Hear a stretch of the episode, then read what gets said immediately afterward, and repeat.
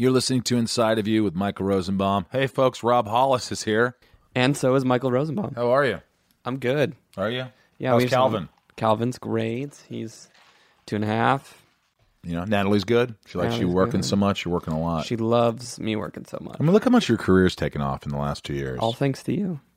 Well, you know, it's it's not that. It's your talent, and you're a personable guy, and you know, all I could do was like go, "Hey, here's Rob. He's really talented, and you have to come through." And you did. Now you work with Dax.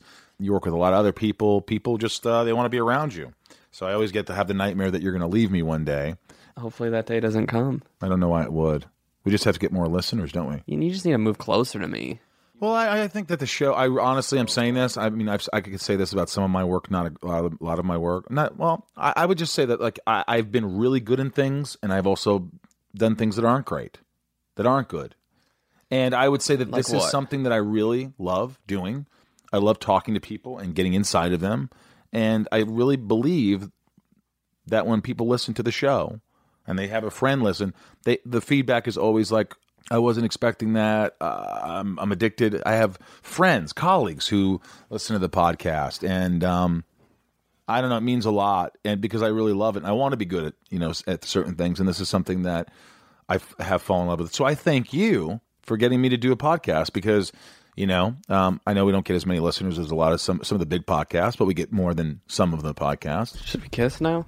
We should kiss. But guys, do us a favor. If you really like the show and you like listening to it and you're not a one and done, subscribe and, and, and, and get your friends and your, your family and everybody to subscribe. Grandparents. Also in August, I'll be in uh, Toronto and Boston at a Comic Con with uh, Kristin Kreuk. Will be at one of them, Toronto, and then Tom Welling both. Um, so check that out. And You guys heard um, of Tom Welling? and also the band Left on Laurel, my band, the album should be out relatively soon, so be looking for that. And um, we appreciate your downloads, and that that should be coming out. So, anyway, let's get inside of someone who I adore, love, been in her house many times. We've partied with Carrie Fisher and Beverly D'Angelo is uh, she's an icon. She's beautiful inside out. She has a heart of gold. Uh, we talk about her relationship with Al Pacino, and boy, does she talk about it. And we talk about her days on uh, vacation, uh, the vacation movies, but really we talk about her life and like being a hippie and, And a free gentle, love. she's a gentle lover. Yeah, and she loves sex, and she, you know, she she talked about it, and she was really open. So I appreciate her. I appreciate uh, Beverly D'Angelo. Let's get inside Beverly D'Angelo. It's my point of view. You're listening to Inside of You with Michael Rosenbaum.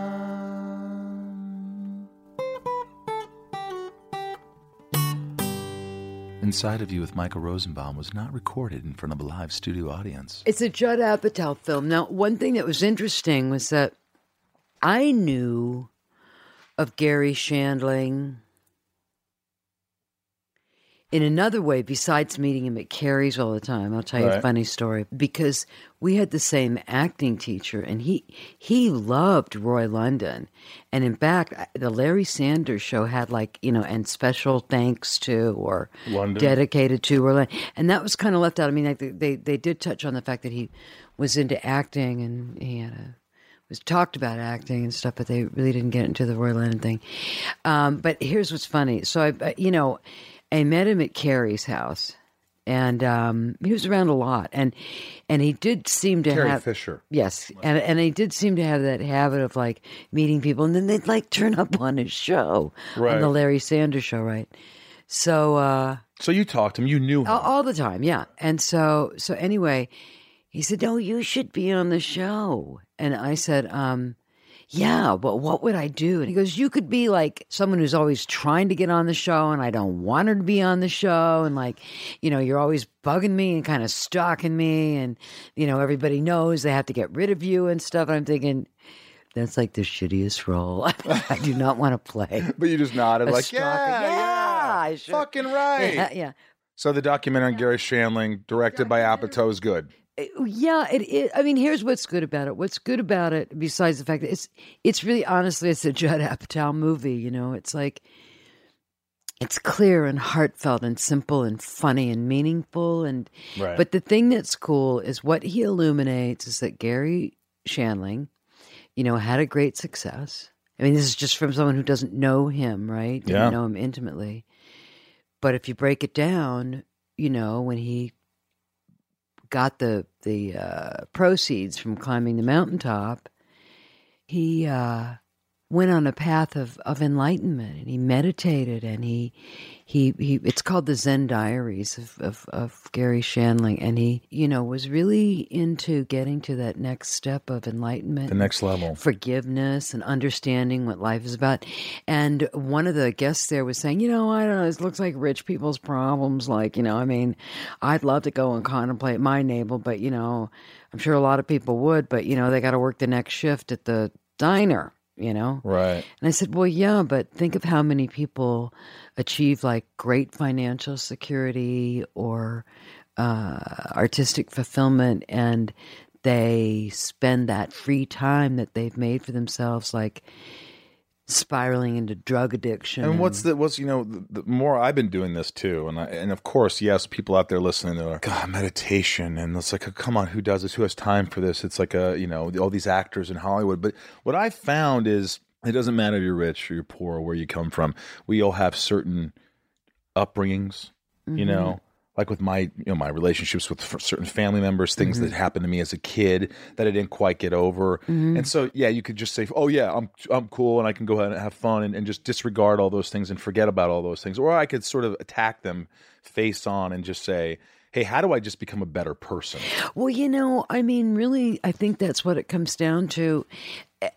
It's uh, to me, that's what life is. You know, Finding yourself, evolving. That, that it's yeah, and it's all about relationships and and fulfilling and purpose. and, and and purpose and and really, you know, it could really just be as simple as the purpose is just to help others. It could be that simple. I mean, I like to imbue it with all kinds of. I've got to fulfill my gifts, or there's a purpose. I've got to entertain people, but, but you know, it can just be helping others. But there's this thing they say about men, you know, that like at the age of fifty. How old are you now? I'm getting there, Michael? Bev. Forty six. Okay, I'll be here- forty okay. So I think you're going to make it because By the way, thank you for allowing me to be inside of you, Beverly D'Angelo. yeah, okay. Continue, please. Sorry, sorry for interrupting. speaking.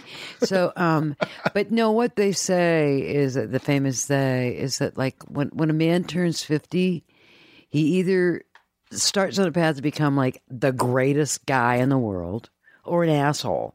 Like you kind of have a choice. I think like 50 is like a, a turning point in a man's life because by 50 you've kind of you've got the lay of the land. You know what I mean? Yeah. You kind of know what's working for you. You know what what's not going to work for you and and you know what you want. And that's like that's like I mean they you know they used to call it like midlife crisis or something, but really it's like and I mean this is all in the context of watching that that documentary that he was a guy who when I don't know what age he was. Well, he was 66 when he died, so he was young. But here was someone who came to a certain crossroads and and you know made the choice to like figure out you know what, Have you figured it out? what- me Yeah. Are you? have No, Have am you I- look back at young Bev when she was just starting oh, out? oh yeah Like, do you think there's a, a, a, a substantial evolution to Beverly D'Angelo? it's more like a devolution.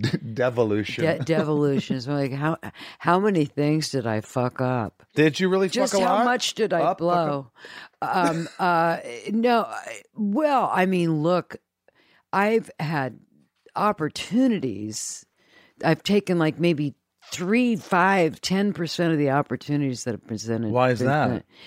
Because i think i was uh i i think my whole thing has always been you know looking for love and and all that and my choices in life early on had to do with being a singer and i was driven by talent and then once I, I kind of like peaked when I was 18, you know, I my goal was to be in a rock band and I was like in the hottest rock band. And I was like, okay, okay, I did that. Just all these doors kept opening, but what I was really looking for was um, a family, a life. I, I was somebody who left home really, really. Did you really have a good early. family? Well, when it comes down to it, yeah. I, I mean, I grew up in Columbus, Ohio until I was a teenager. So I was the beneficiary of those four square, solid kind of values of honesty is the best policy. Honest people are good people. Good people get ahead. Bad people get punished. Who taught you these values? Your parents? It was kind of inherent in the in the Midwest. I lived in a very hom- homogeneous community. Well, I grew It's up in Indiana, so I Yeah, you like know what I mean. It's Southern like Indiana. if you went over to somebody's house, their mother would say the same things were right and wrong that your mother would. My mother said all the wrong things. She was a monster, and uh, I, know, I love her. But but I, I used to go to other people's houses because I wanted more of that family feel. And the mothers from other families, my friends' parents used. To, I, I felt like they were. I was close. yeah, I remember I asking Dottie. Milligan if she'd be my mom once. My mother and father, I did grow up. I'll tell you one thing. I did grow up witnessing an incredible uh, romance. I was the product of, of an amazing love affair. Your mother and father, yeah, and so I think in a lot of ways I've always been like looking to have that hopeless kind romantics. Well, looking to have a life that, that was that was imbued and founded on just love, you know, really. I So mean, I was, I, was, I was designed to be a flower child. My grandmother on my father's side was what's called a letter bride. So when she was 15 and starving in Italy, her mother sent pictures of her to the Italians that had come to America at the turn of the century to work on the railroads and do that kind of stuff. Uh, to like you know, it's called a letter bride, and so you trade them in marriage. And my grandmother wanted to come to America, so she married my grandfather, who had come over as a glassblower but couldn't get work on that, worked in a foundry all his life. So that was an arranged marriage. On my mother's side, you know, upper middle class wasp Smith, like Smith is in Land on the Mayflower kind of Smith. And her mother had died when when my mom was five. They didn't even tell her. They were so Victorian that that they thought you know children would suffer too much. So, but when she was she about, went on a vacation. so she, yeah, she's gone. And when she was about 12 or 13, somebody broke it to her like, hey, she's dead. Your mom's not coming home. So I'm illustrating that, that the concept of love was not, was kind of foreign from both of these factions. Right. My mom went to Smith College on a four year violin scholarship, full scholarship, playing the violin. Got out of Smith and she ran away to uh, Sarasota and joined the circus. My God. Yeah. And her stepsister, because her father then subsequently did remarry, he was very cool. He designed the first collegiate football stadium at OSU, the collegiate. Oh, yeah. Howard Dwight Smith, cool guy. Ohio State, the hardly horseshoe. I hardly knew him, and you'll find out why. Anyway, but her stepsister, Sybil DeGroot, who'd been a rockette, who decided to become a psychologist, there was a new thing in 1949 called shock treatments. So they hauled my mom back, gave her shock treatments. She got she did six weeks of shock treatments. Went to the local swimming pool. My dad, in the meantime, had been on the road at the tail end of the big band era, starting at 16, which was the Tony Pastor Orchestra. Rose, Both musicians. Ro- Ro- Rosemary Clooney was the singer with her sister Betty. God. Anyway, he's back in town in Columbus. Goes to the swimming pool that in in Upper Arlington, no Lower Arlington, Right. Upper Arlington. He says my mother had on a gold bathing suit. She said it was silver. He walked up to her and he's like, you know, first generation Italian. He's what they called, you know, in those days, the like the worst word you could say was "wop." I can say it because I'm Italian, but Yeah, I can't. it means without passport. But anyway, so he's you know oat guy, you know. I thought it was without papers. And it- Same. well, similar, with- similar. anyway, um, uh, so he or, or guapo, which means beautiful or and dark. But anyway, uh, he walked up to her and he said, uh, "You seen anybody?" And she went, "Ah, yeah, a couple of people." She's just gotten out of the mental hospital, and like, yeah, right. And um, and he has uh, no idea what her background is. And he says, uh, "Well, uh, get rid of him because I'm going to call you." What's your name? She said, Priscilla Smith. So he spent like two weeks because Smith, there were a million Smiths, right? Calls her up. It's been two weeks. And she says, I got rid of everybody. Like, what happened to you?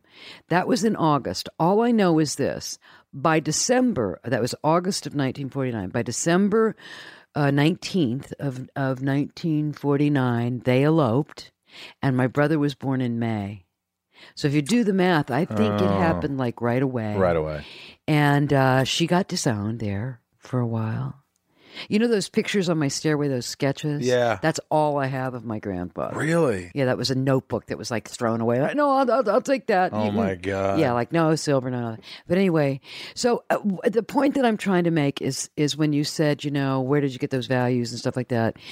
I grew up with a, a mother who was five years older than my father at a time when that didn't happen. That's what my mother is. Who had been disowned for marrying this uneducated first generation Italian musician, kind of got him together. He became a very successful broadcasting executive in his time, and um, you know it was all love and and and uh, because they lo- and that's all they had. Were they always each other. affectionate with each other? Were they always kissing Yeah, and yeah, always yeah, hugging yeah, and holding yeah, always, hands? always, always, And so you looked at that, and that was one of the really good. I looked at that and I thought that's that's a good thing.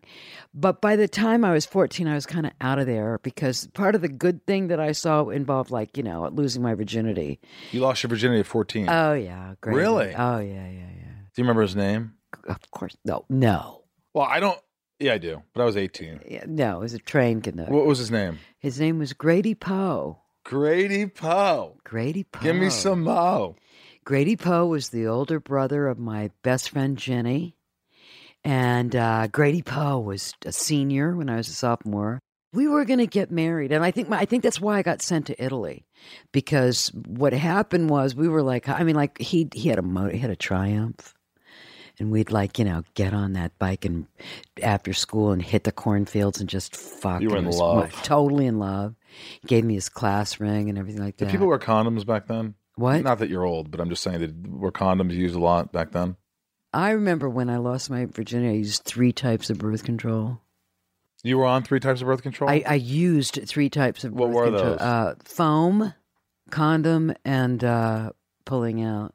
On prom night. But anyway, my parents kind of got wind of this somehow. And the next thing you know, I got shipped off to Italy. Are you crying and now you resent them and fuck you? I'm in love. I'm, Uh, well, no, it didn't happen like that. I went to Italy and I saw the world, and suddenly it's like, Mm. ooh, Upper Arlington's kind of a small town. This you is, fell in love with it. this is cool. There's How long were you there? Big world. Well, I was there for my first summer when I was 14, and then I went back there and went to school there. I went to then I was in then I wanted to be a citizen of the world. And you're playing music at this time. No, no, I I was uh, studying art. Everybody in my family was so musical that I didn't want to. It's like don't touch that, so I could be the quiet girl who sketched. So you drew and you were an artist. Yes. Can you still draw like pictures and look? You can, well, you- I came here to work for Hanna Barbera. right. I was always kind of lousy, I thought. But you know, I had the background for it, and so I, I, so then I, when I was fifteen, I went back. I went to the American School in Florence, and then I just, I said to my parents, "I'm not coming back. I don't want to go to my senior year. I just want to stay here." They didn't freak out enough to come and get me, but they did make arrangements for me to get back home, and it was just kind of a long, slow parade. But I sent, but, but as I said, my dad had in the meantime become this broadcasting executive and the company that he was the vice president of Taft Broadcasting bought Hanna Barbera. So I sent my portfolio from the American School in Florence, where I studied art, to Hanna Barbera and got a job. So two days after I got. How graduated, old were you? seventeen, I got out of school early. And you're going to California. Going to California two days after I got out of school, dropped some acid, and I remember. Where did I- that I- come I- from? Uh, well, you know, uh, I think it came from Ricky Jones. I don't know, but um, anyway, dropped some acid, and I just remember tripping and looking in my suitcase and saying, "I don't need that. I just need this dress with the bells on it. I just need to go. I, yeah, I just need to go." And my mom was like, suddenly her eyes became about six feet wide. She said, "You lie." You know, and that's not gonna work. And it really made an impression on me. So, okay, okay, check that box. I got to be honest. Then she looked at my suitcase. She said, "What are you doing?" She was crying. It was all very tragic. But anyway, I got out here, and it was promised land. Summer of '69. I'm 17, cute as a button. Oh, yeah. more talented than you can believe. And then I found out I could sing. What do you mean more talented you could possibly imagine? More There was- talented with what? With what? Before you could It- sing? there was just. I I just had a talent for life, is what I mean. Meant. Oh, okay. I just had a talent for life. I could like, I could surf. Everything was fine. You I don't mean just literally. jump into it. You were Yep. quick at everything. Hey, you? Oh yeah, I'll That's do right. that. I'll had a talent this. for life. Had a talent for life. And Hanna Barbera, how much are they making, paying you? Uh, I took well at Disney. They paid a dollar an hour for inker and painters. Hanna Barbera was one twenty five. and where are you living? Uh, well, that's interesting too. What did you do, or who'd you live with? Did you meet some other boy with I- another Well, that's how I found out I could sing. Uh, Joe McCutcheon. guitar player, was in a band called Of the People. Of course. And they had a commune. It was a political band. We did they did lots of free concerts at Griffith Park where I'd like, you know, start burning money and stuff. And uh what happened was they were very politicized and as I said, summer of sixty nine and around November like before I was eighteen, Joe said, Listen, you know, you're attracting a lot of attention. Just by singing in Griffith Park and doing whatever. well, I wasn't singing yet. I'm getting to that. But So like, what I were you getting attention for? Just being hot, sexy. dancing and yeah, and just being a very young girl. I was 17, but I looked about 12, and I was up for anything. Anything you want to do, I would do. Fearless. Fearless, free love, pot, and anything you want to do. Okay. Um, Joe said, "Listen, you're jailbait. You you really have to go." Inside of You is brought to you by Factor. I love Factor meals, Ryan. Do you know this? Yes, Why do you know this? because I've seen them in your fridge and you've offered me some, And you've had them. and I've had them. and you love them. I do. because I asked you every time. Um, look, I spent an enormous amount of money using delivery services for food, or going grocery shopping and never eating the food that I buy, or too many leftovers, and it's just I waste so much money. And you know, Factor Meals has really changed my life in a lot of ways because they have so many different meals, like 35 different meals, more than 60 add-ons to choose from every week, and it takes just 2 minutes. So it doesn't matter how busy you are, it's 2 minutes to cook this stuff. You always have time to enjoy nutritious, great tasting meals, and that's what Factor does.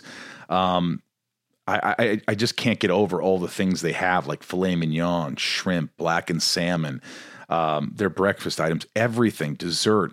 It's it's perfect for my lifestyle, and I think it's perfect for a lot of lifestyles.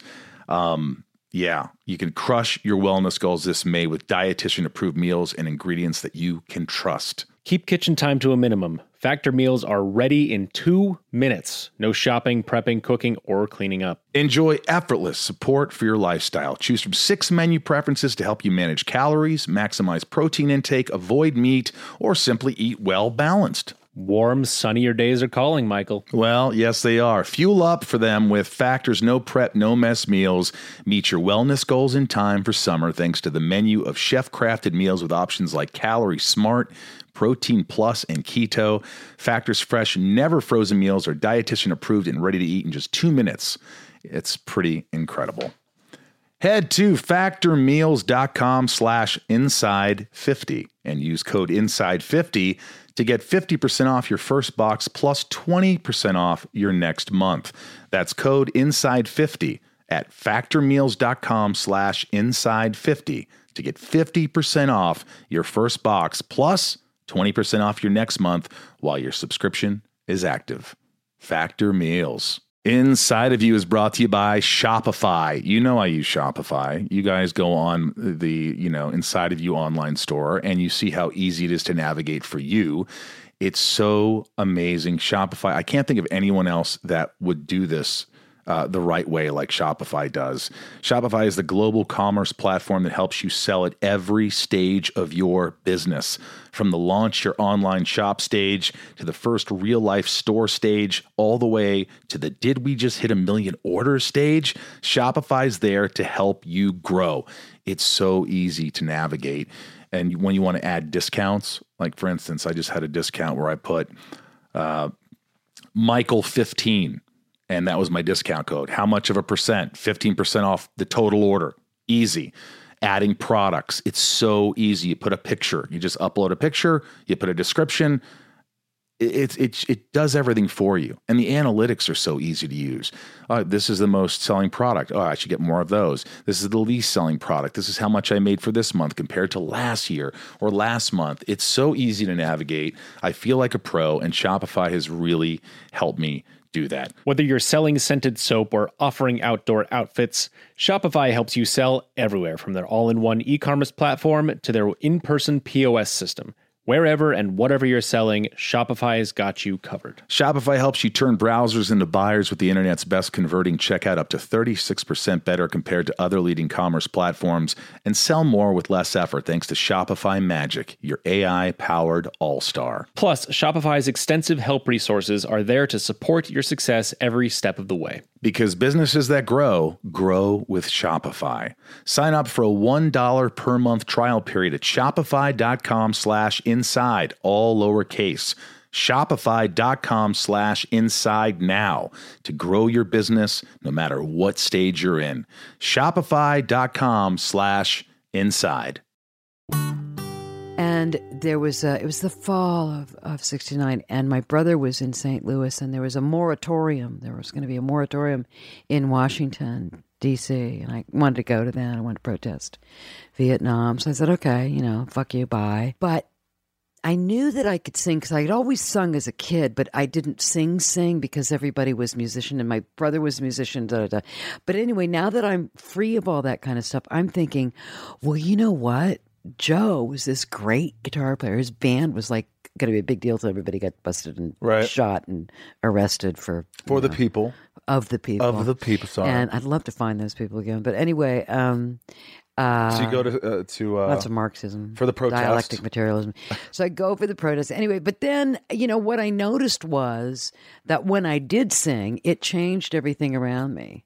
Like people treated me different, and just the vibe was different, and I could sing. well, you eh, you had sung to your family, I'm sure. Oh, I sang, you know, when talent shows and stuff as a kid. But I mean, as far as, okay, this is going to be my thing, now I'm looking for a band that needs a singer. That started then, as soon as I left. And where are you? Where's the. St. Louis?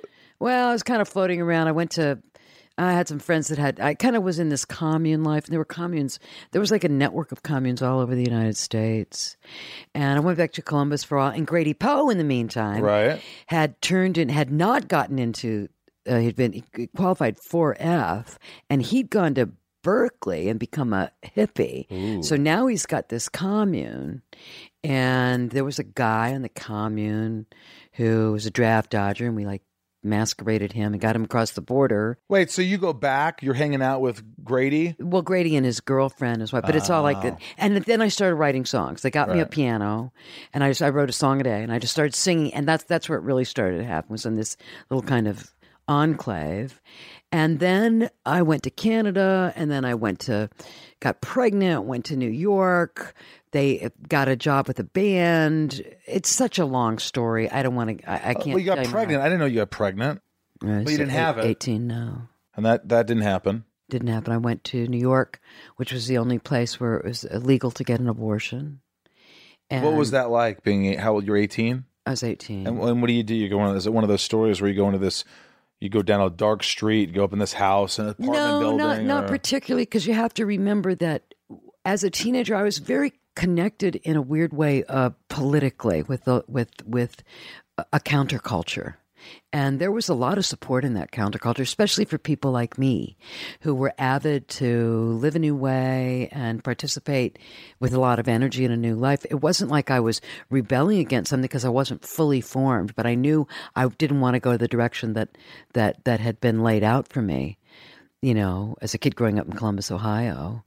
And so I was ready, ta- you know, talent for living. Right. So Hanna kind of thing. Barbera, that kind of thing's over. That chapter. That chapter's over. and now we're singing. now, and when, right. and then I'm in Canada, get knocked up, uh, Take care of it, went so to take speak. care of it in New York. And the girl that I went to stay with, it was again connected. There was I can't explain it, but there was like a connection of. Of, of there was a counterculture that was connected in Canada and, and it the was United sort of helping States. you out. And you belonged. You were Totally. part of this thing that helped. Totally. If you weren't, it would have been you would have been a lost soul. You yeah, wouldn't know where to go. I would have been nowhere to go. That's you. right. Right. But it was like, oh God, I got to get to Vancouver. Oh, I know, you know, so and so. They live on the, you Hey, know, man, Jesse Jones lives over- Jesse Jones lives on the Wild Owl He'll take Mountain. care of you, man. Yeah, yeah, yeah. You Yeah, just yeah. felt that kind of thing. Right. So anyway, I'm in New York. There was this band that needed a singer. I go in. I auditioned that night. What was the band? it was called Amazing Grace. For the people, Amazing no, Grace. of the people. of the people. I wasn't in of the people, but so now I'm in Amazing Grace. But again, young girl, 18, and these guys were serious. They were from Juilliard and you know, they had a band called the Rock and Roll Ensemble from Juilliard. Anyway, they were all great players. I was young, and and we were doing this gig at Bard College, and the guitar player was wearing tennis shoes, and we did it. We were opening for Mike Bloomfield, which was this blues band. They had these gigantic Hanley speakers, which were the same speakers that had been used at Woodstock. Huge Wow. outdoor concert on the grass, wearing tennis shoes. Grass is wet. Guitar player gets electrocuted. Yours? Yeah. He dies? No, he just gets thrown, but it's enough. We weren't making any money Oh anyway, and we God. we had the car that we were driving around in was a hearse that you couldn't turn off because if you turned off the engine, the transmission fluid would leak. So you just kept it on all Just night? Just kept it on all night. We were just like we'd make money and just like put it into gas so we could drive places to play to make paper. Anyway, it was really bad. And I just remember in the morning I had on this black velvet dress and fish nets, and we were driving back to the city, and we pulled into some diner in the middle of nowhere, and they looked at me like I was, you know, some that all of us like we were from outer space, and the piano player looked at me and he said, you know, you're green on stage and off stage. You, you need to grow up a little bit.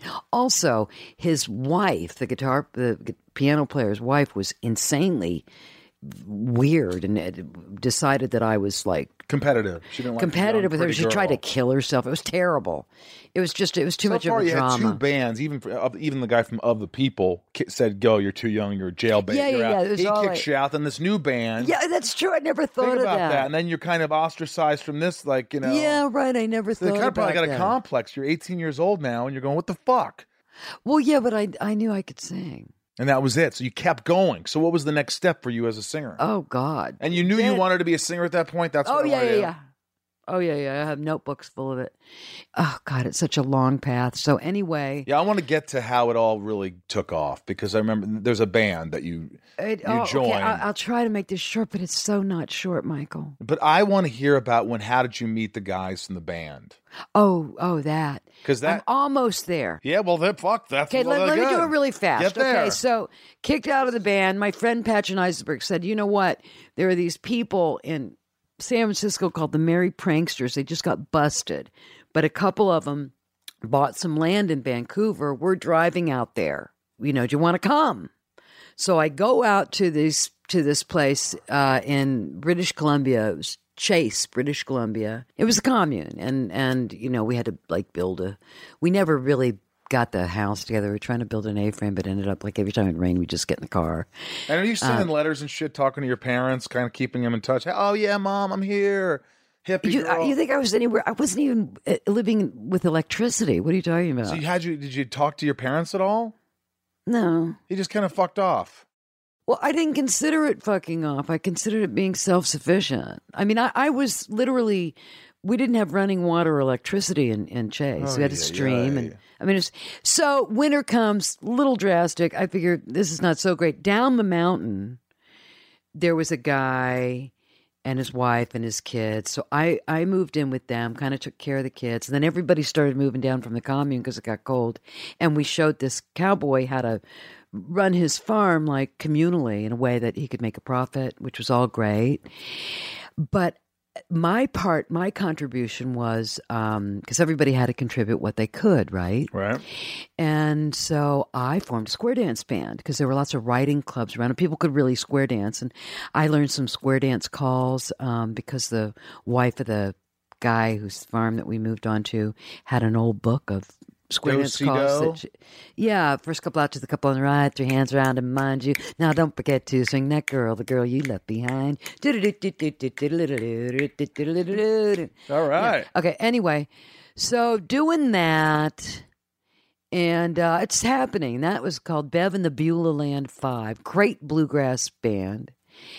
And then there was this girl who came passing through, was connected to the Toronto branch of this commune life that I had been on, connected through Gay Depot. Anyway, long story short, there's a guy in Toronto who wants me to come to Toronto to do the backup vocals on an album he's going to do. What's his name? M. M. Yeah, EM. So uh, then I did call my mom and I said, Hey, can you give me $80? Because I have this job in Toronto. I'm in Vancouver and I want to I'll take pay you the back. train across. Yeah, I'll pay you back. And she did. Went to Western Union, got it. So then I go to Toronto and did that. And Toronto was for me the promised land, and little did I know that Toronto, as the promised land, was the same kind of feeling that someone had had when they'd gotten there in 1958. And so I just started. Now I'm in full form. I'm doing every You're backup confident. You're confident. I'm doing every backup vocal gig in town. I'm going to the union to get jobs because the musicians union. I joined the musicians union playing percussion like maracas and tambourines and stuff like that. And because you could go to them and say I don't have a job, and they get you a job. Um, I'd read the. I'd get up in the morning. I'd read the newspaper. I'd apply for the things, and so I had this i was kind of now by this time i was headed in the direction of jazz. I'd kind of like followed an evolution on my own. Of coming from columbus ohio sampling country going through bluegrass going through rock and roll da da da. So i'm getting pretty sophisticated now and my resources are more and more sophisticated. So i'm getting into jazz right? And the so i got a gig singing at a topless bar called the Zanzibar. Were you topless? No, I was not. I was in between. I wore a long gown. I only had one dress. I thought you said one breast. Gown. Yeah, one breast. I only yeah. had one breast, Amazon. Michael. Yeah, so, yeah. Sorry, but no. So there were on either side of me. There were these women on five gallon oil drums that the tops were cut off, and there was light shooting up and. And every 40 minutes, I'd say, and now, gentlemen, it's swing time. And the girls would get on these trapezes, and it was a raked seating Yeah. and they'd swing across the heads of these guys eating popcorn. The Zanzibar was open from like two in the afternoon till two in the morning. But the real gig in town to have was with Ronnie Hawkins. Ronnie Hawkins. And Rompin' Ronnie Hawkins was a guy who'd come to Canada with his band from Arkansas. I think originally they were called the Blackhawks, but Right. he brought Levon up with him from Arkansas. And he thought, oh my God, this is the promised land. They left him over. There were some disagreements in, within the band. So it was Levon and the Hawks for a while. Then they had some record deals. Uh, they, they, they went to Big Pink. They, they did the thing with Dylan and they became the band, the band. And that brought a lot of attention to Ronnie. So Ronnie, by 1970, had this big kind of renaissance, Ronnie Hawkins, where he got like rediscovered. And, and so suddenly, like, you know, you'd look around the audience and Kris Kristofferson would be sitting there, or Dylan would be in and you were close with Ronnie. Well, I sang in his band. I mean, for for many years.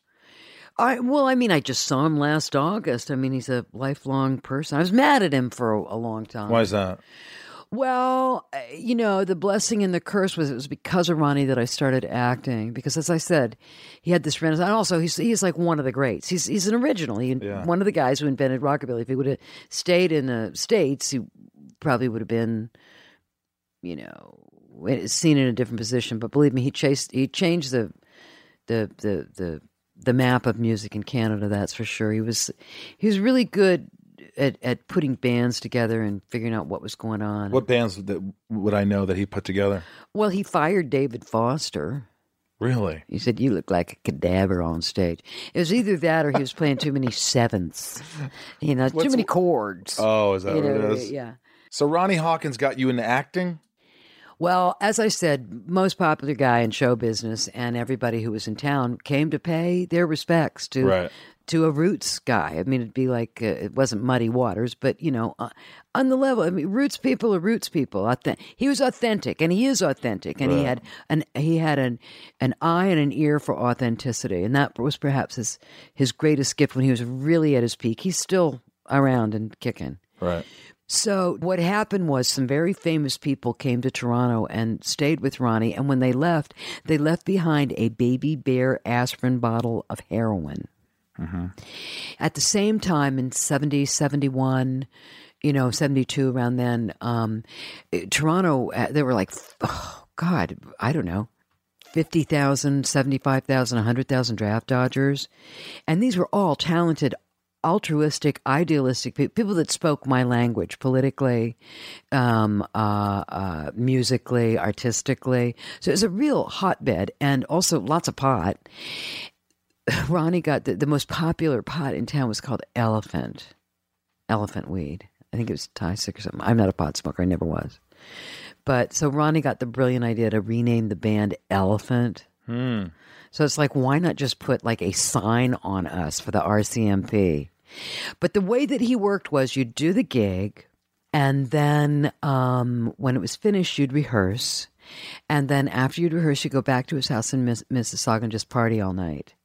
And that was drugs and fucking and stuff like that, you know. And Were you uh, a pretty free spirit with that stuff back then? well, I mean, I came of age, you know, in an era of free love. So like my my norm was you feel it, you do it. You felt it.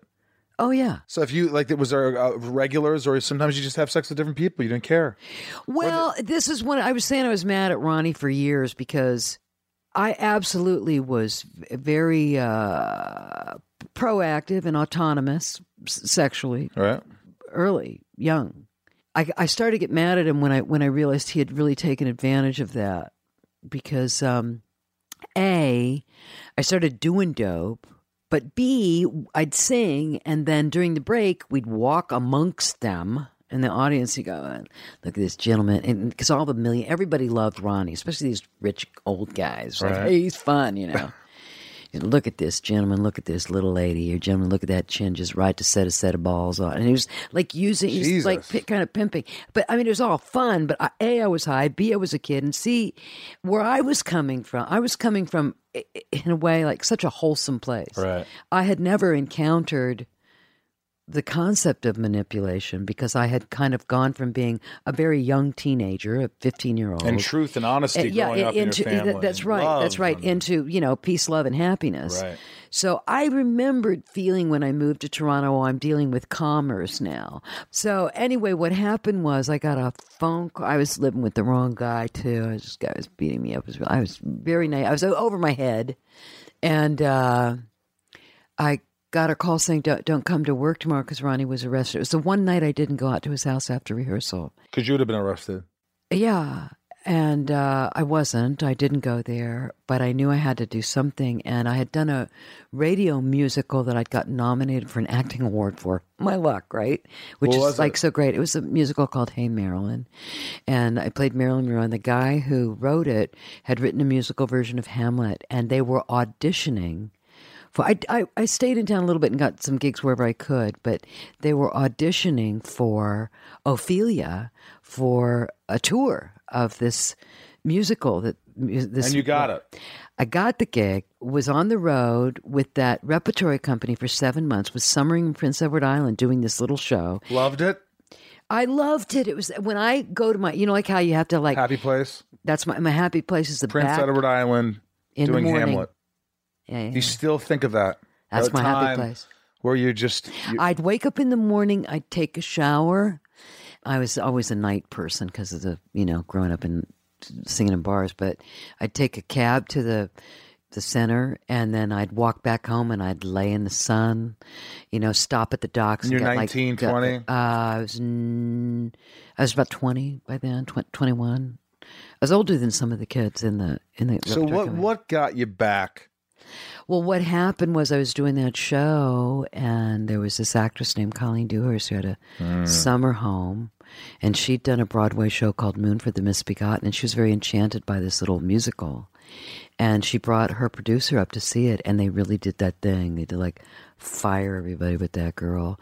They brought Gower Champion up, who'd done Mame and West Side Story. He was a choreographer and a director, and uh, he did Forty Second Street after he did the ill-fated Rockabye Hamlet. But he took me and this guy Rory Dodd, who would go on to sing with Meatloaf. But they were so confident about this show that they built the sets into the stage of the Minskoff Theater, held three thousand people and we had three weeks of previews and then it closed like after a week oh, so many people have said that they've seen that show but they didn't i just got invited to go back to new york because they're doing like a concert version of it at feinstein's Right. 54 where they're gonna like you know sing the libretto and they said you know do you want to come back and sing and i went you know i don't even think maria callas could like hit the same notes at you know 42 years later you know so no I, I i won't be i won't be doing that but i'll be glad to write I you mean, know. did you ever think that, you know, I mean, I'm looking at this life of yours. You're like this young girl, and then you get shipped off to Italy, and you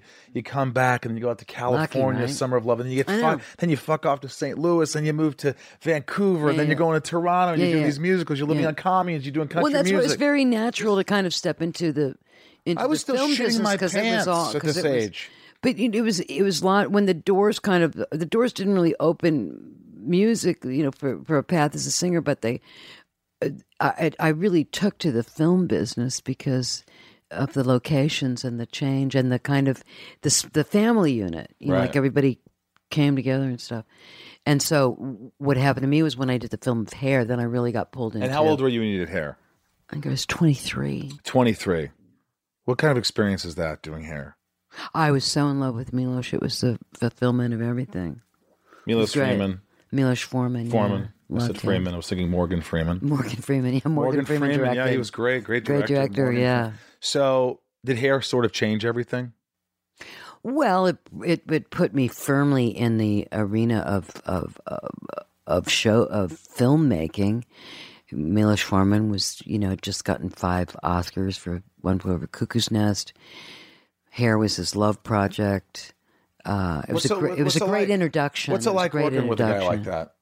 You know when i did that musical i got all the reviews so like i the casting marion dougherty who was called me in to meet woody allen and i got my screen actors card, Annie Hall, card right?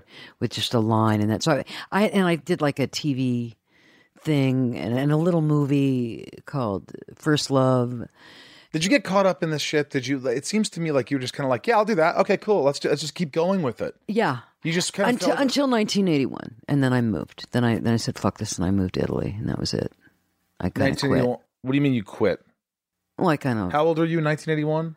well i was born in 51 so i was 29 i was born in november of 51 So you're 29 years old. You've done hair. You've done a couple things, and you said, "I'm tired of it." I did coal miner's daughter. I did paternity. I did Patsy honky tonk. I did, I did every which way but loose. I did. uh Well, Yeah. Some of my favorites. Did you ever see did any of these, Rob? Did you ever see any of these, Rob? Yeah, I've seen some of these. Well, anyway, I I got my hits in. But why, what would make you want to just? I mean, look, I could answer that for me for certain Yeah. things, but were you just tired of it at that point? Did you? Well, no, but I I met a man that I would end up being married to for 15 years, an Italian. and you were always looking for love in all the Looking wrong for love. places, and you finally found it. You're gone. So I went over there and played. I mean, that world was insane. There, I was the first non-noble marriage in that family ever, and I still don't know how many rooms were in that villa in Tuscany. I really don't. How long did you live there? Well, I mean, I was like quote unquote based there for about four years before I decided to move to Ireland because I fell in love with somebody else. What was that guy's name? Neil Jordan. Neil Jordan. Oh yeah. filmmaker. Did Neil Jordan do "I Know Everything There Is About the Crying, Crying game. Game"? Yeah. Wasn't that Neil Jordan? That was a great movie. Wasn't was that? it? It was. Was that around that time? Yes. And what was that love affair No, it was before. Well, he had just done Mona Lisa. He wasn't really. A, he was more of a novelist when I met him. That was four years of Ireland. He wrote a beautiful movie for me called The Miracle that I wasn't that good in though, because he'd gotten uh, some woman pregnant. I was freaked out by that, and it was really weird because the because the film is a. And I, I always thought he's making me do this so I can understand how he feels because it was a beautiful movie called The Miracle that's very typically Neil Jordan in that things are not what they appear to be, and and you say you you didn't like your performance no, because your mind was somewhere else. yeah. You were in love with him. Well, there was this you I mean, right before we were supposed to shoot it, I couldn't get a hold of him. I was in town just doing a few days on a John Schlesinger film, very dear friend of mine who I always worked with whenever he asked me to. And and uh, I had come into town to do that, and I couldn't get a hold of Neil. And Neil was a big drinker. There was no such thing as AA in Ireland. Everybody was drunk.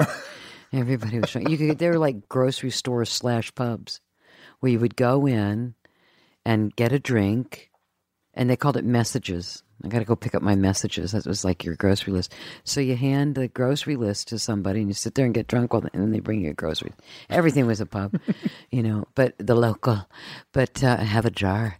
Um, You never really got shit canned though, did you? You no, never were. I don't like to drink. You were everything in moderation. You were. Are, were- are you a control weird. freak? Are you a control freak where you don't like to be out of control? Although you did do acid when you. I don't like to not feel. I don't like to feel bad. So like, Or I- black out or forget what you did. yeah, I don't like that. Yeah, who does?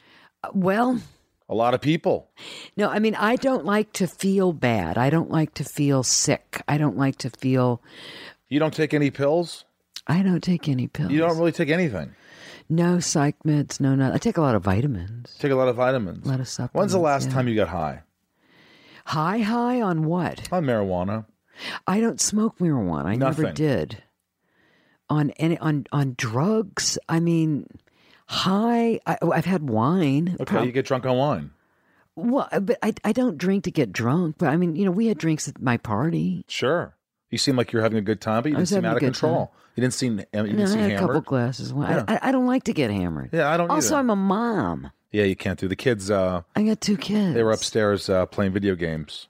No, they actually weren't there that night. Oh no, Yeah, they, were there. They were in the room. They, They were, were- they were playing uh, around. Xbox. Were they Um, around? Yeah, they gave me a. Your son gave me sort of a half handshake because he was programmed on the TV. But we've met before. Good Uh, yeah. kid. Anyway, uh, yes, he's creating a video game right now.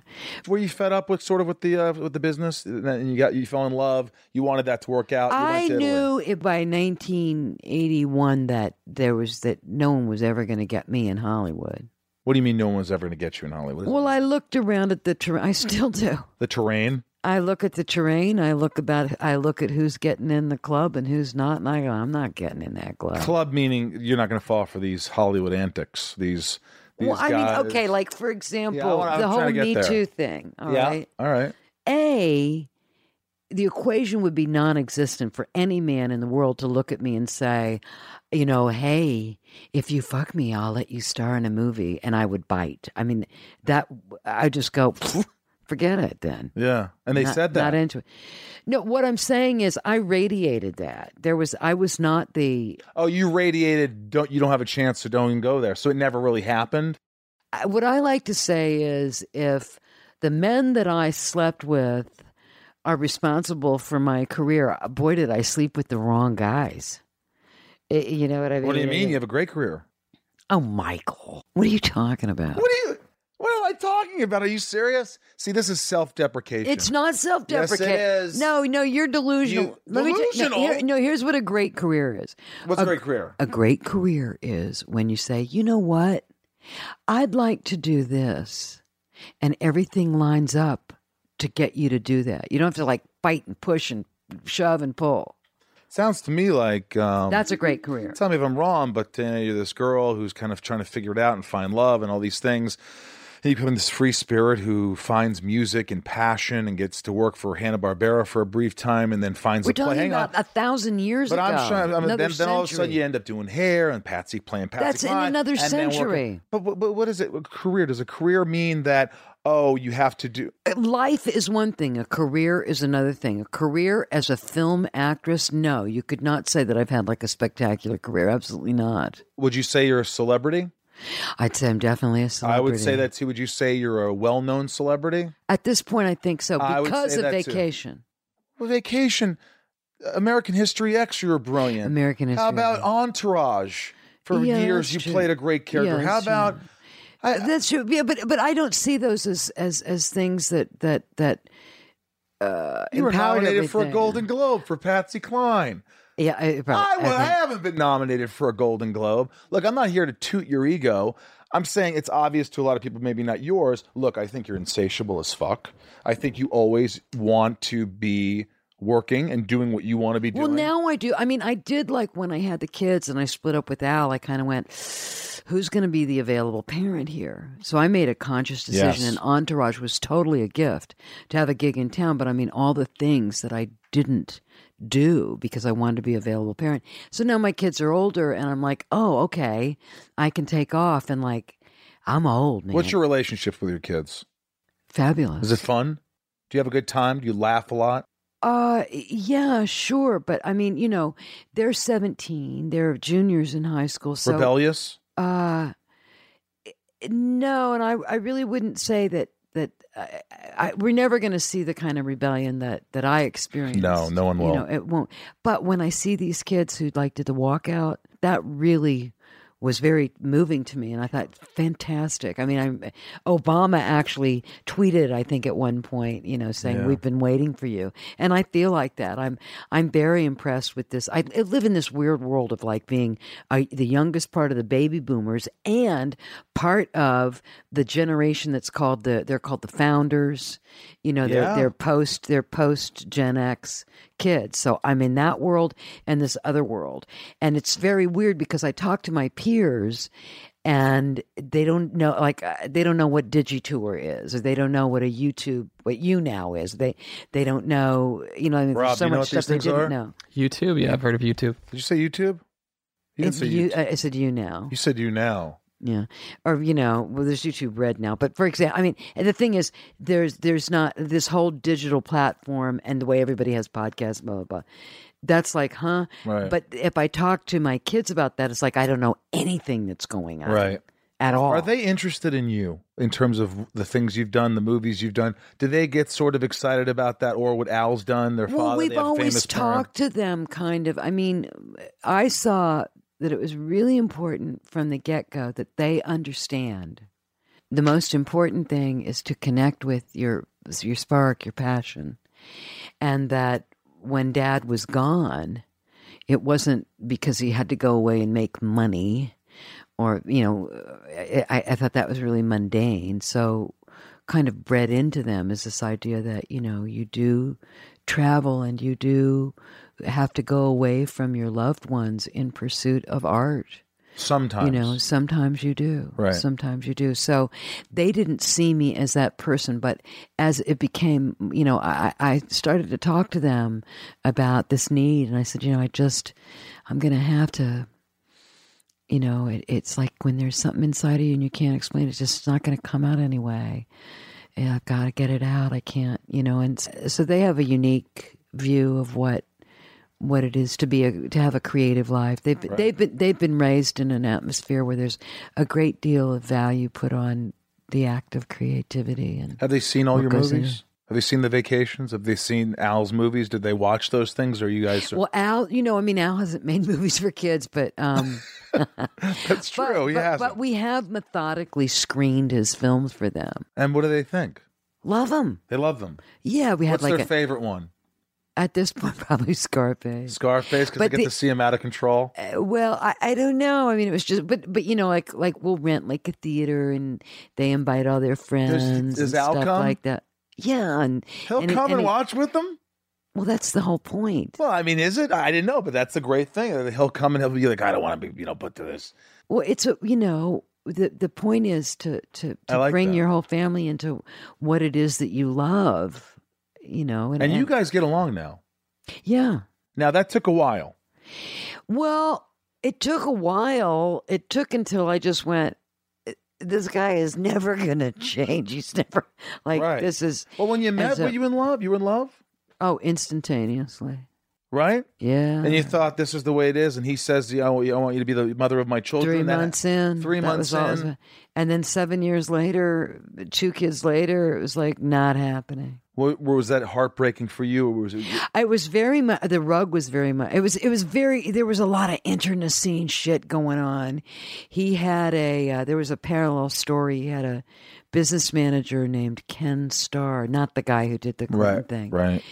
but um, after I had the kids, I became more involved and more privy to his his financial scene because I was always independent financially from the Right. get go, and but then having the I'd been on bed rest for seven months. The kids, twins. I got pregnant when I was forty. I mean, it was there was I was definitely not working. I was holding down the fort. Right. So anyway, um, the kids were like six months old, and long story. It was covered in Vanity Fair, so I'm not going to get into it. now. Right. I've already told Read Vanity story. Fair, but Anyway, in a nutshell, uh, this- in a nutshell, what happens? I said when the kids were six months old, I said your business manager's a crook, and I said five years from now it's going to be you and me and the kids, or you and him, because there's something screwy going on. He'd done something, and little did I know that I was igniting the fuse of a criminal, and that was in 2001, and he was also a lawyer, so.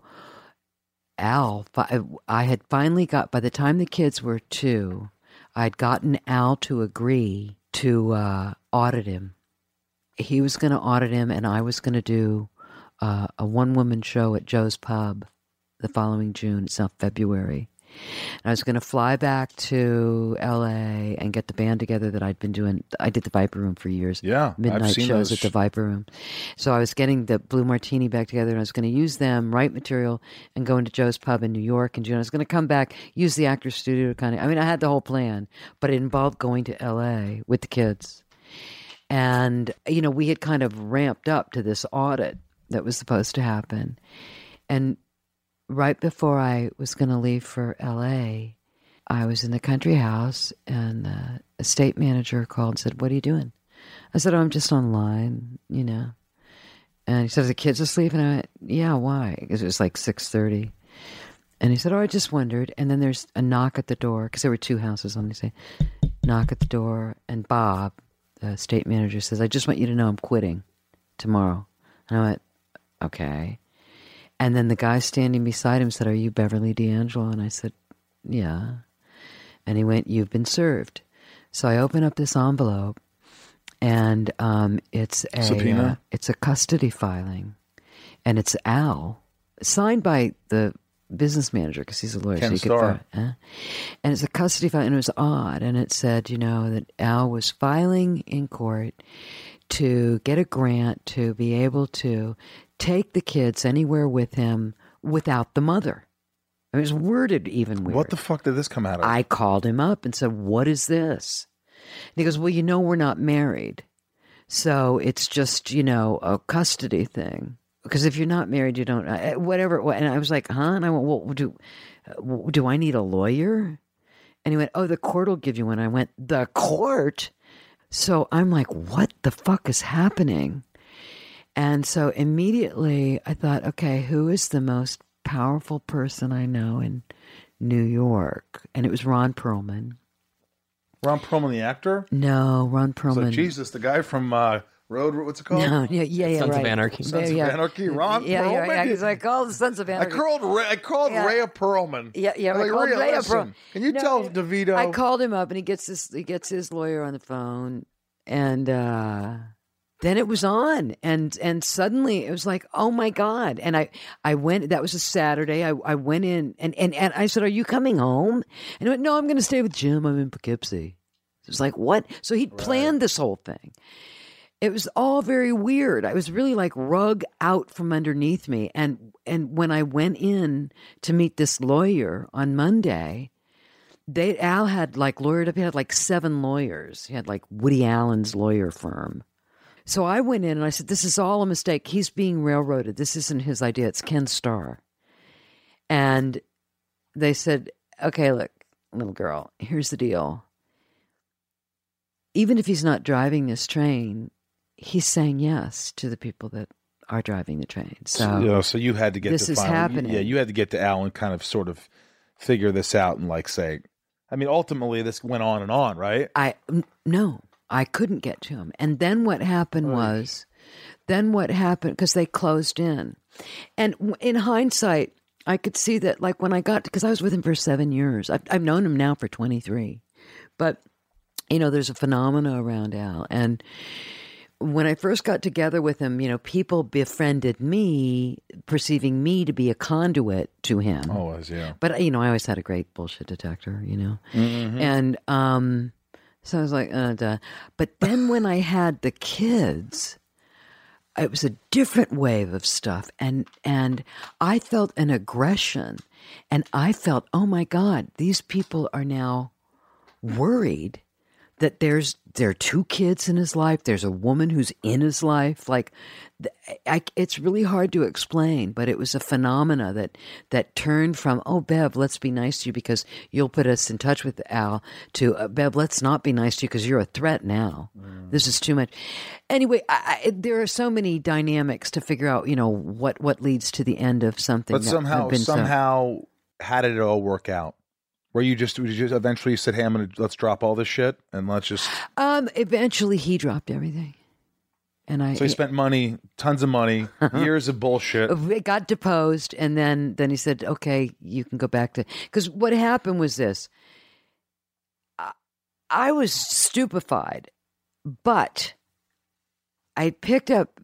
I, I found Carrie called me and she said, "You're all over Star Magazine." And for two weeks in running, there were all these plants, and we found out that his publicist had been planting this stuff about me in a tabloid. And this was like two weeks after he'd filed. It was a mess, and and it was all calculated, you know. And um, that's when I realized, oh my God, I, I have to fight now. I, I'm going to lose these kids. Yeah. I, I have to fight. I'm going to end up in in New York because basically what was being done was it was kind of like a gaslighting.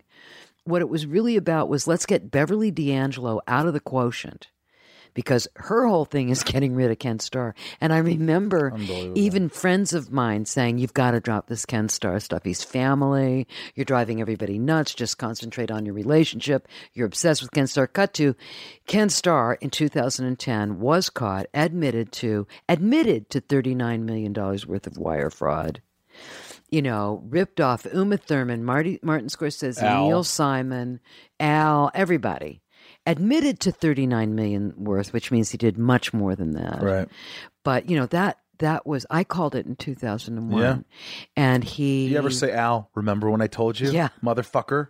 i didn't say that Okay. Well. i just said i'm not going to say i told you so but hey he's in jail But look, long story short, you and Al now, it's okay. You have good conversations. You can call him. He'll we call you. We have for years yeah we have for, for years now, I it's kind of worked itself out, which is Well- better for the kids, better for everyone. Well, I mean, you know, the kids were never exposed to any.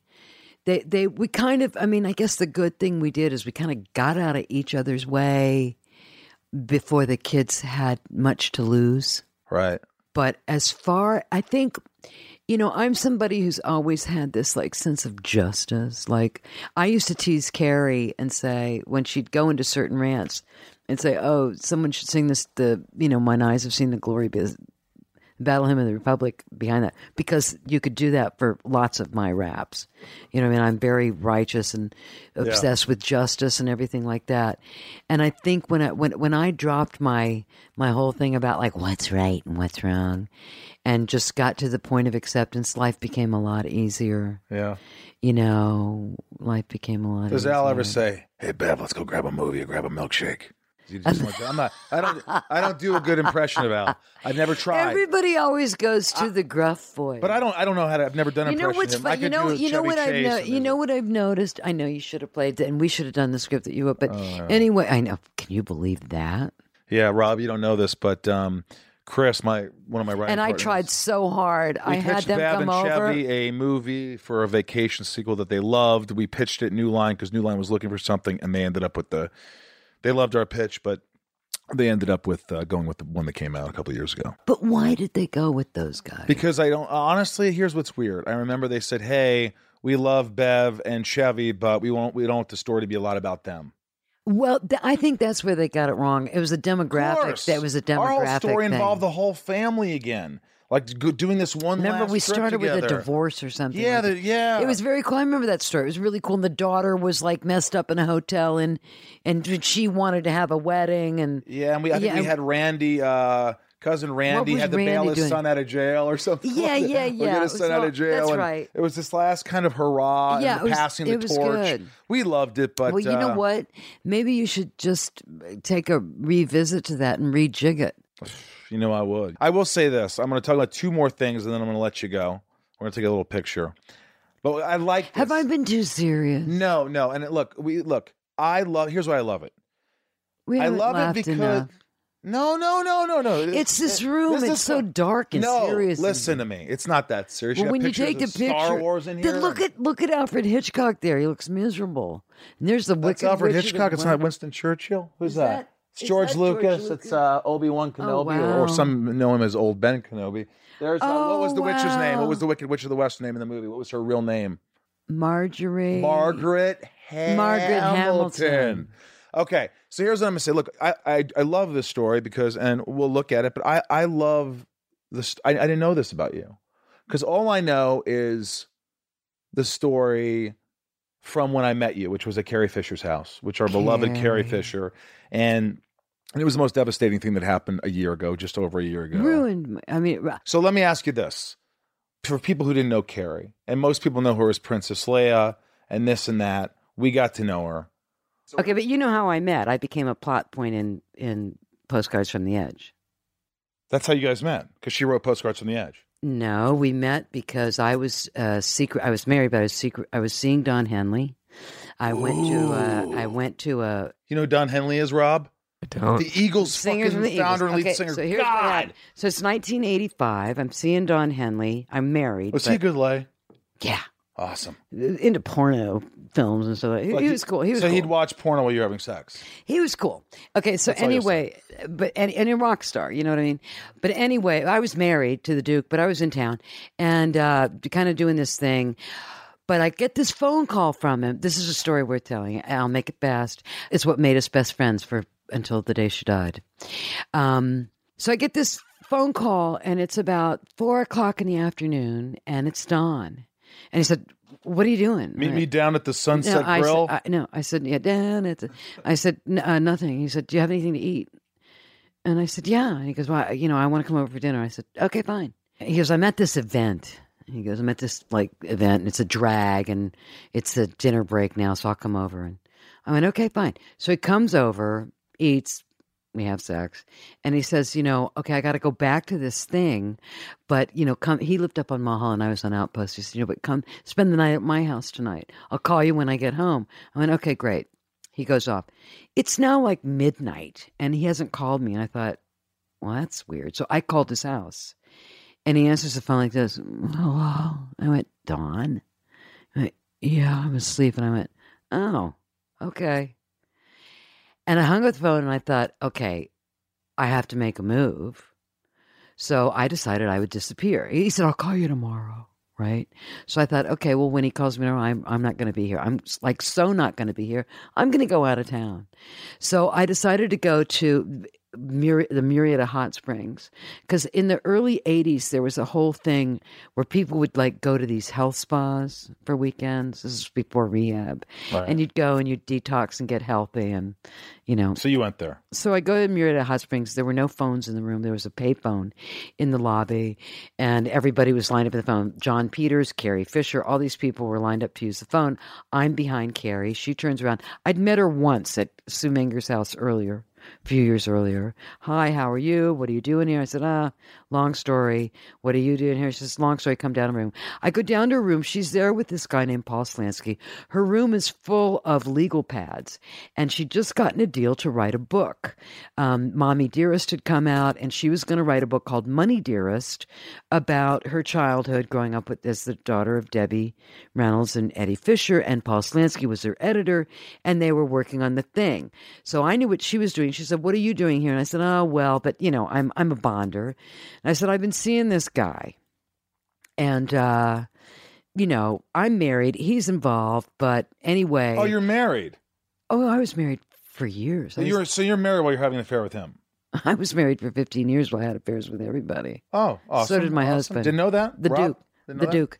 Right. And I still love that man, Lorenzo. I'd go back to him in a minute. But what happened was, I said, so, so here's the deal. Uh, yesterday, he called me up and just like had to see me. He comes over. Then he, because he says he's at this horrible event, but then he has to go back to this event. And then I, you know, then uh, he said he was going to call me and he didn't. I called him. He said he'd call me today. So I knew I had to get out of town. And what'd so she say? that's when she go, oh, well, w- w- what event was he at? And I went, huh? Like, that's not, Come on, she doesn't. that's not a question. It's not a coincidence, is it? That's it? not a question. She goes, Well, wait a minute, wait a minute. She goes, Who is this guy? I said, I can't tell you. And so we start playing this guessing game. She had been at the event with Don Henley. She was at his house when I called. They were eating hamburgers. She So she had sex with him too. she was she was fucking him too. So we made this blood Don Henley. yeah. So we made this this this bond and we decided that whoever he called first after our weekend away would bust him. Monday comes, he calls me, he comes over, we're in bed, it's done. And I said, "You know, I met somebody really interesting, my new best friend this weekend." He went, "Who'd you meet?" And I said, "I met Carrie Fisher." And he went, "Oh." And I said, "You're so busted." So I busted him. I love how you fuck him first and then tell he's busted. Girl, most women would say, "You piece of shit, you're not fucking me." Well, eh, that's not my style. So anyway, I wasn't out to torture anybody. Right, right, right. You're just being, But yeah, I just wanted to bust him, and it was because I, my friendship with her was better than right. anything that was ever going to happen off. with him. Yeah. So um, she never really busted him. She a did manage to, to keep that friendship, but we became best friends, and it worked its way into postcards from the edge, where uh, in the story. It goes into much more detail than it does in the film, but she finds out that Annette Bening was the. I, she wanted me to audition for the role that was based on me, and I hated what she. I didn't like it. She wrote like a B actress, you know, nymphomaniac, and I thought that's not me, but you know, I guess maybe. But anyway, um, best friends for life. So uh, the thing is, I would go over to see Carrie and just stay there and we traveled all over the we we we were never out of touch but we had a lot of serious hang time. And one thing i did learn how to do starting out early as like a flower child floating around all over the place and a musician was hanging which is what i love. You just Yeah. like make it up as you go along. And if there's music in it. So inevitably whenever we'd get together and it was something that griffin dunne actually said in uh in that bright lights documentary about her i i, I really Yeah. picked up on that when he said that when they were roommates in New York, that they just sang all day long. I'm going into the kitchen. You- That's you know, exactly how she would sound. That's you th- sounded like th- her in That's way. right. So anyway, so that was a big part of our life. So the other day, I don't know how I found this, but I was Yeah, looking at my phone, and um, I found a, a video that that that in a nutshell was really what our relationship was. Our relationship was agenda agendaless. When you think about two women who were actresses and and you know, Agenda agenda like it. less and that we just hung out together and i really do think that one of the ingredients of our friendship was that what we wanted from each other was friendship That's it. it wasn't like oh this person because Carrie love, would have just let's- Carrie would have friends that you know were as a result of work or professional And they'd be there. thing and they'd be there for a while and then they'd be gone when that mission was accomplished Right. but you know i was we always had that Yeah. thing anyway so i found this this video that we made she had just gotten her dog gary So I'm going to play the audio because yeah video and and video and and for some reason she just started singing to, to she Gary. wanted me to film Gary. We were so we were making the we were taking pictures of Gary, and and she started singing "Come Back to Me." Well, let's hear it. Okay, So this is uh, on your iPhone. We're listening to this now. Yeah. It's Beverly D'Angelo, the late beautiful Carrie Fisher, singing to Carrie's dog Gary. yeah, with a ma- song made up on the spot. Here's Gary, Gary, Gary over here. Gary, you see, Gary, oh, Gary, oh, Gary. Come back to me, Gary, you see, Gary, oh, Gary, oh, Gary. Oji booty, giddy booty, Gary, oh, Gary, oh, Gary. Come back to me,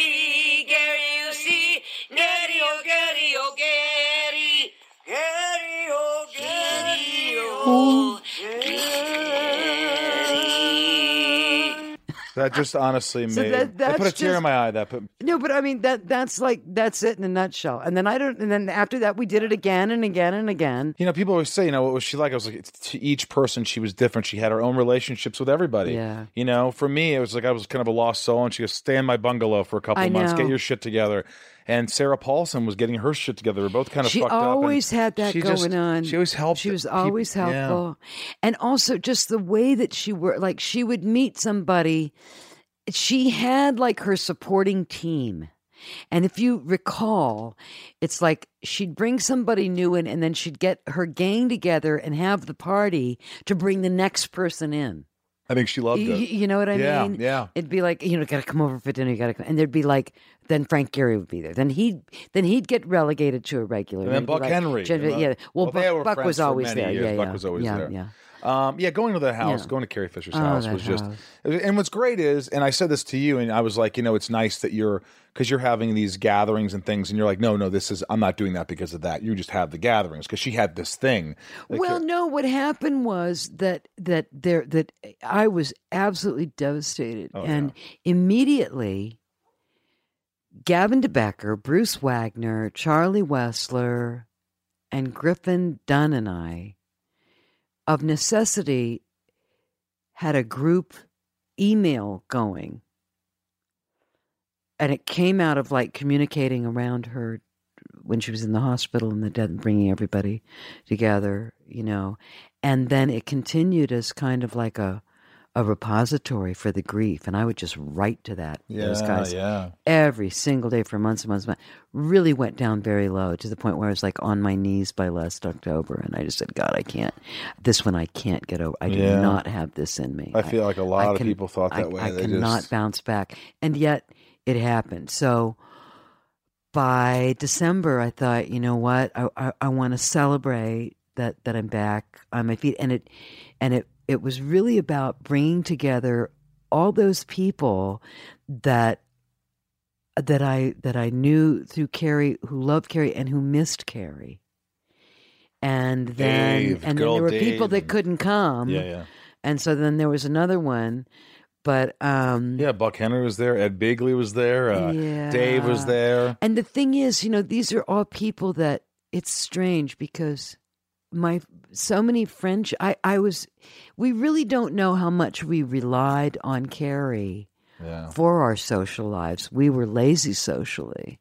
So when I said, you know, I don't I'm not doing this because of that it's more that I realized that I had been so dependent on her socially that I really needed to stand up a little bit Sure.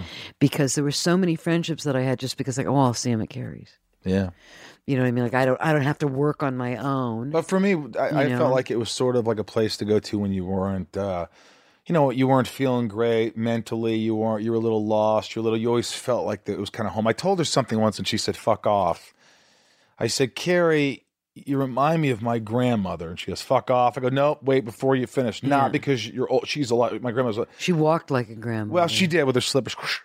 But my grandmother used to always have an open open house to anybody who wanted to come in Yeah. and just that it's really when you think about it, you know, I mean, Debbie and Eddie that that the the legend of Debbie and Eddie was such a profound effect on her life. She was Carrie was the patron saint of of of abandoned and lost people. yeah. and had been you know part of the mythology of her family was that her mother this great woman had been abandoned and she had to.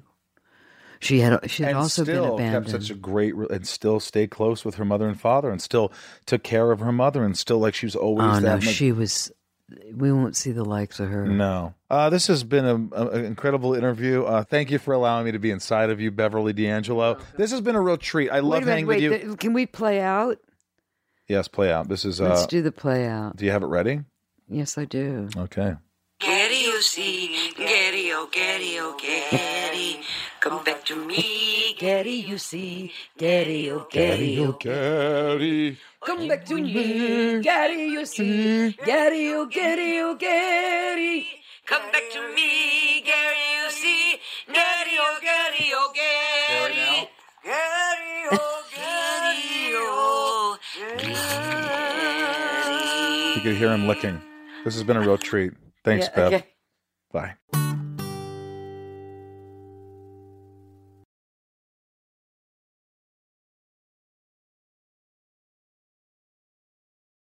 Welcome to Talkville, the ultimate Smallville rewatch podcast. Guest star Sarah Carter as Alicia Baker, although I didn't really work with her a lot. But Tom did, and they had some real big smoochy scenes. Yeah. Can we talk about that? Could there be any more sex? What was a three page makeout scene that just kept going? Good Lord, we get it. They have chemistry. Jump in now or catch up on any of the past seasons of Talkville on YouTube or wherever you listen.